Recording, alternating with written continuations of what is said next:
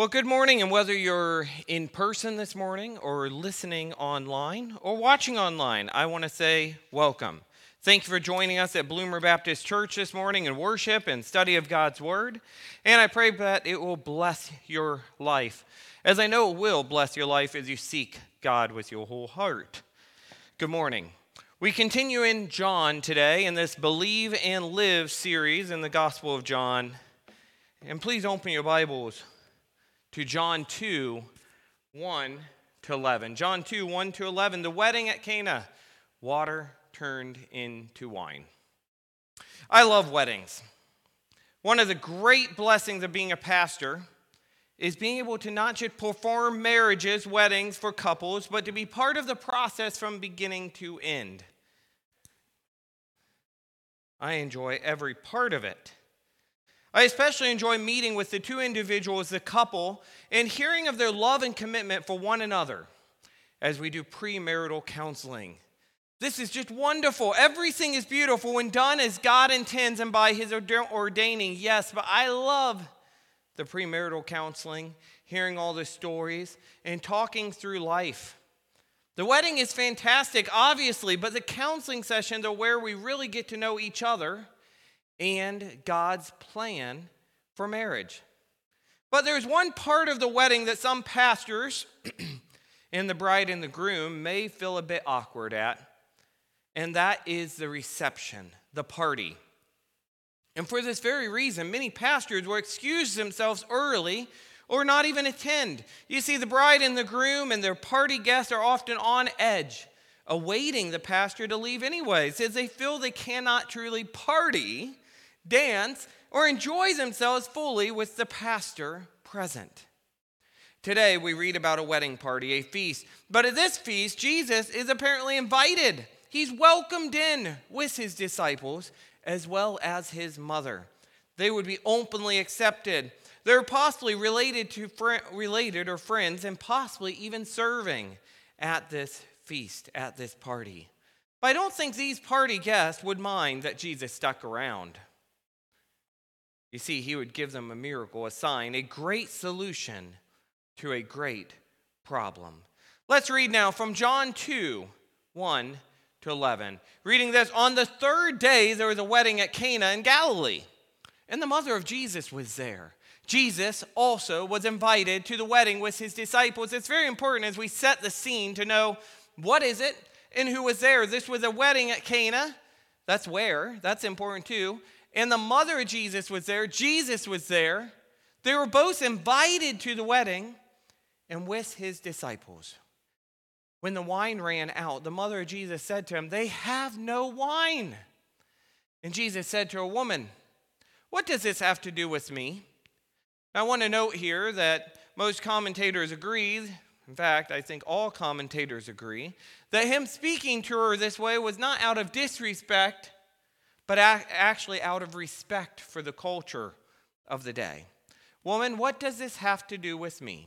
Now, I'm not saying that any of us should go home and speak to our wives that way, or our mothers that way, or our children that way. "Woman, what does this have to do with me?" No, that's just not culturally accepted today. It's not respectful today. Some meanings, some things have changed in 2,000 years. Anyways, he says, "Woman, what does this have to do with me? My hour has not yet come." His mother said to the servants, "Do whatever he tells you."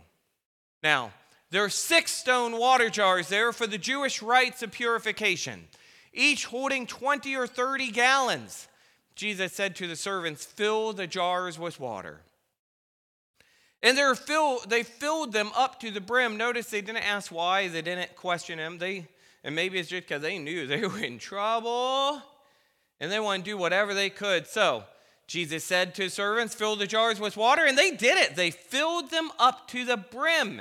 And he said to them, "Now draw some out and take it to the master of the feast." So they took it.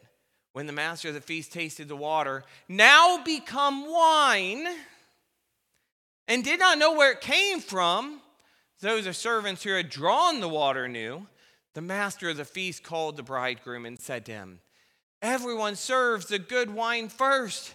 And then when the people have drunk freely, then the poor wine. But you have kept the good wine until now. This, the first of his signs, Jesus did at Cana in Galilee, and manifested his glory, and his disciples believed in him. Today's scripture is one of Jesus' most well-known, most popular, and somewhat most debated miracle or signs. This is also where Jesus' public ministry begins. Or what some people may actually call, one commentator specifically, D.A. Carson would say, his semi-public ministry, since apparently only the servants and the disciples gained any knowledge of the source of the wine, as verses 9 to 11 tell us. We'll talk more about Jesus' public ministry and his great miracles and signs throughout this book of John. But today, in reading this scripture today, we see Christ the Creator. Christ the Creator. Yes, we see a wedding feast, a party, signs and wonders, a great miracle, but we also see Christ the Creator. That's the main idea today, the title today. And in today's scripture, we see a great problem and a great solution. If you're taking notes today, you can write that down. You can write all this down. Christ the Creator, John 2, 1 to 11, the wedding at Cana, water turned into wine, a great problem and a great solution. Within the problem and the solution, we see people or subjects. And what we focus on today is one. I don't have this wrote on the slides for you, so you have to listen up. One, we see what Jesus, Christ the Creator, does. One is Jesus, Christ the Creator, what he does. Two, we see what Mary does. Three, us. We see what this all means for us and what we ought to do in light of the reading. Again, Jesus, Mary, and us. In this event, this sign, Christ creates wine from water. And not just any wine, fine wine, good wine. So fine, so good a wine that it would not go unnoticed. The master of the feast would go to the bridegroom. And he would actually announce, he would actually proclaim, he would actually ask, he would actually make strong statements commenting about just how good the wine was. You see, most would have diluted the stuff. The cheap, they would have given the cheap stuff, the bad tasting stuff. They would have given this last. Why? Well, that's quite simple. They would have given the bad stuff last in hopes that the people, after days or a week of partying, would be too tired, too busy, have taste buds which were less sensitive by this point, or sinfully too drunk to notice. But the wine Jesus made was the best. Why? It was the best because Jesus made it. It was the best wine ever made because Jesus made it. Everything Jesus creates is the best. We cannot outdo Jesus. We cannot outcreate Jesus. Here's another thing. Jesus turning the water into wine, not simply wine, but fine wine, and yes, I believe fermented or alcoholic wine, makes the miracle even more powerful. You see, grape juice does not become fine wine fermented easily, especially in Jesus' day and age. It took time. But not for Jesus. Here we see Christ the Creator create instantaneously from water, something which would take time for the people. Water, something which is so often symbolic of life. You see, listen to this.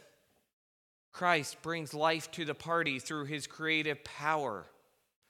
Christ at God's time will also bring life to all God's people through his perfect life, sacrifice, and resurrection. Christ still creates life today in the lives of God's chosen people. Let me repeat that again for you. Christ still creates life today in the lives of God's chosen people. Do you know the life he brings? Seek him. Find him. If you seek him, you will find him. Confess Jesus is Lord. Number one here, as we move forward, is this. Christ the Creator provides.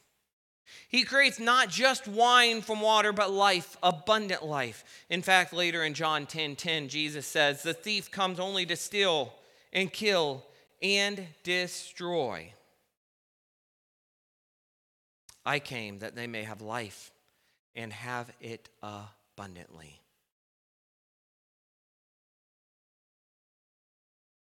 I came that they may have life and have it abundantly. Isn't that amazing? Speaking of abundant provision, Jesus here creates an abundant amount of wine. Not just a few more glasses full, but enough to last the whole party. 120 to 180 gallons of wine. In this miracle, we also see how his life abundantly provides for us to cover not just some sin, but all sin. Listen up. Christ the Creator's provisions are always enough, and they always will be. Jesus provides. Jesus provides. Let's take a step back for a moment, though. How did we get to this miracle anyways? Well, number two, Christ the Creator, he listens and hears the needs of Mary and his people. He listens and hears. This starts with his mother and the needs of this party. But he still listens to needs of his people today. Christ, the Creator, is still listening and hearing great problems and providing great solutions. Let me say that once more. Christ, the Creator, is still listening and hearing great problems and providing great solutions. Back to the wedding. Mary may be working the wedding. She's very concerned when she hears the wine is gone, and she says to Jesus, "They have no wine." This was a huge problem. Wedding celebrations often lasted multiple days, if not a week. And to be out of wine of all things, was a great problem. We may not understand the severity of this problem at first glance, but please note, this is not a minor inconvenience. Well, there are many American Christians, maybe some of you here today, that might view the running out of wine as a blessing rather than a tragedy. We must understand it from a Jewish perspective. For the Jews, wine was a symbol of God's blessing and was part of any joyful celebration. So yes, this would be a great problem. But why did she tell Jesus this?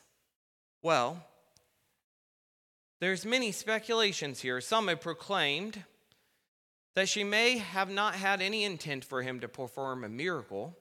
She may have just been telling him the unpleasant news. "Oh, Jesus, can you believe it? They've ran out of wine. Oh, disciples. Oh, John. Oh, Nathaniel. Can you believe it? They've ran out of wine."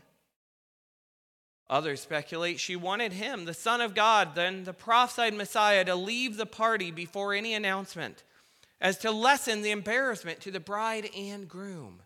I mean, you know how much you just try and clean your house and have everything in order before a guest arrives. Can you imagine having Jesus, the Son of God, the prophesied Messiah, coming to your wedding, and then to run out of the very provision, which shows a blessing, which shows joy in that marriage. But it's also possible, and I believe this is it, it's also possible that she just knew that he could do something, and something was needed. Something was needed. Here's something to see in Mary that we can learn from. We've looked to Jesus. Let's look to Mary for a moment. Jesus listens and provides. Mary has faith in Jesus. Mary has faith in Jesus. Yes, Mary has faith in Jesus, the Son of God, to know what to do with a bad situation. And you too can have faith in Jesus. Mary had faith in Jesus to do the right thing. Do you? Do you trust him? Even after Jesus tells her, "Woman, what does this have to do with me? My hour has not yet come." We see her great faith in her son, Christ the Creator, and knowing that he could do something, his mother said to the servants, "Do whatever he tells you." Why is all this so important? And why does Mary come to Jesus at all? Well, again, to run out of wine was considered a great embarrassment, an absolute humiliation. And she apparently cares greatly for marriage and this couple. And so does Christ. Christ cares greatly for marriages still today and couples today. And they have a right way to live. To start a marriage in this way, some would consider the wedding to not be blessed, but possibly cursed instead. Wine was not only a symbol of life, but a symbol of joy, prosperity, and blessing. So here is a marriage which is seemingly starting out with no joy, no prosperity, no blessing to be found. Mary might have thought Jesus could say a few words, a blessing upon the couple, the marriage, and the party, taking the focus off the wine. Or maybe Mary thought he could talk to the master of the feast and present the news in a more gentle way. Or sticking with the idea that Mary may not have been asking for a miracle, some speculate that she may have just been hinting for him or his disciples to go and buy some wine. Lastly, some speculate how she eagerly anticipated the day Jesus would miraculously demonstrate his majestic powers. And when people saw this, it would also vindicate Mary, who lived under the shadow of pregnancy and birth that many people question. And so, yes, she was eager to see Jesus' hour come. We don't know exactly why Mary came to Jesus. There's obviously quite a bit of speculation about her motives. What is most obvious, though, is that Mary has faith in Jesus to help. It really does not matter what might have or could have happened and why. It's what did happen that matters. The solution matters. Jesus matters.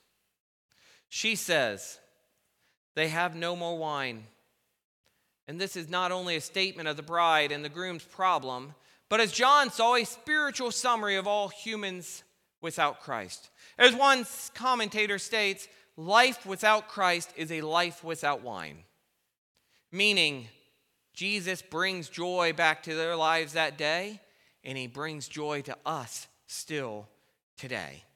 Mary has faith in Christ, and in her faith, he creates a miracle, a sign, a great solution to a great problem, but also a sign to display his majestic creative power. There is a great problem and there is a great solution. Christ, the Creator, is the solution. His majestic sovereignty is privately displayed. Those who see this miracle would know that surely this is the Son of God. As the good word says here in John 2:11, he manifested his glory, and the disciples believed in him. Do you believe in him? Do you truly believe?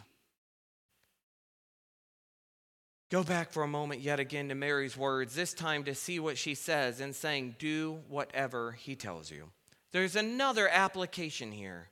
She's content to let her son be in charge, to stand back and give him room to do his thing. Are we content to let Jesus do his thing in us and for us? Christ the Creator, number 4. Christ the Creator in our lives must be large and in charge. As Pastor Tony Evans says in his commentary, Mary's words ought to ring in our ears. The Lord wants us to do whatever he tells us. He often doesn't describe the path that he's taking us on. He doesn't explain how he intends to deal with our problems. He simply calls us to obey his revealed word. And only after we've obeyed will we have the opportunity to experience him at a deeper level, the level he intends. So again, I state, Christ must be large and in charge of our lives. Are you yielding to do what he tells you to do? Let's go back one final time before working to conclude. Jesus brings back joy to the party in the form of wine. But do not miss the fact that Jesus, Christ the Creator, he is the true joy. He creates an everlasting joy in our life through his life. He is the atonement for our sins. He does provide peace with the Father for us, life and joy. We do not have to live with any bit of worry for our futures, as we can know that he provides for us a future with him in heaven to those who confess he is Lord. Have joy. Are you willing to give him everything? Jesus gives you his best, his glory. Are you willing to receive it? Let's work to conclude with this question. What is the purpose of the story or event? Well, let's first state that the purpose is not just that Christ the Creator has the power to create wine, a good time, and a joy-filled life. It's not just that Jesus is the life of the party. No. All this is true, but the purpose is that those who once found God by means of rituals of purification and sacrifice may now find their way through Jesus. He is indeed the way, the truth, and the life. This is a sign, a miracle of his sovereign glory, his majesty revealed. Every story about Jesus that is told in John's gospel will continue to reveal his glory and purpose. His hour will indeed come when he will be revealed for who he truly is. As we now close, the challenge, the take home, is a summary, that we would be like Jesus in listening to needs and provide. Look to the great problems and find great solutions, but don't try to do what only Jesus can do. Find the great solutions to your problems in Christ. Let him be who he's meant to be. Also, be like Mary. Be faithful and trust in Christ the Creator to create joy and life in all things. Finally, do your part too. Trust in Jesus to be large and in charge of our lives. Give praise to Christ the Creator today. He is the new wine, the true joy, the blessing for our lives. And just as he used human vessels that day, he wants to use you today too. Let's close in prayer and song now. Lord, we thank you for the great blessing Jesus is as Creator. He creates. He creates life within us, joy within us, blessings within us. He creates a peaceful, restored relationship with you, our Father in heaven. Lord, we thank you for Jesus does listen and provide for his people. We thank you for seeing Mary's faith in him, her trust in him, and may we trust and have faith in him today and every day of our lives. May we trust him to be large and in charge in all ways, in all things. And it's in your holy and powerful name we pray.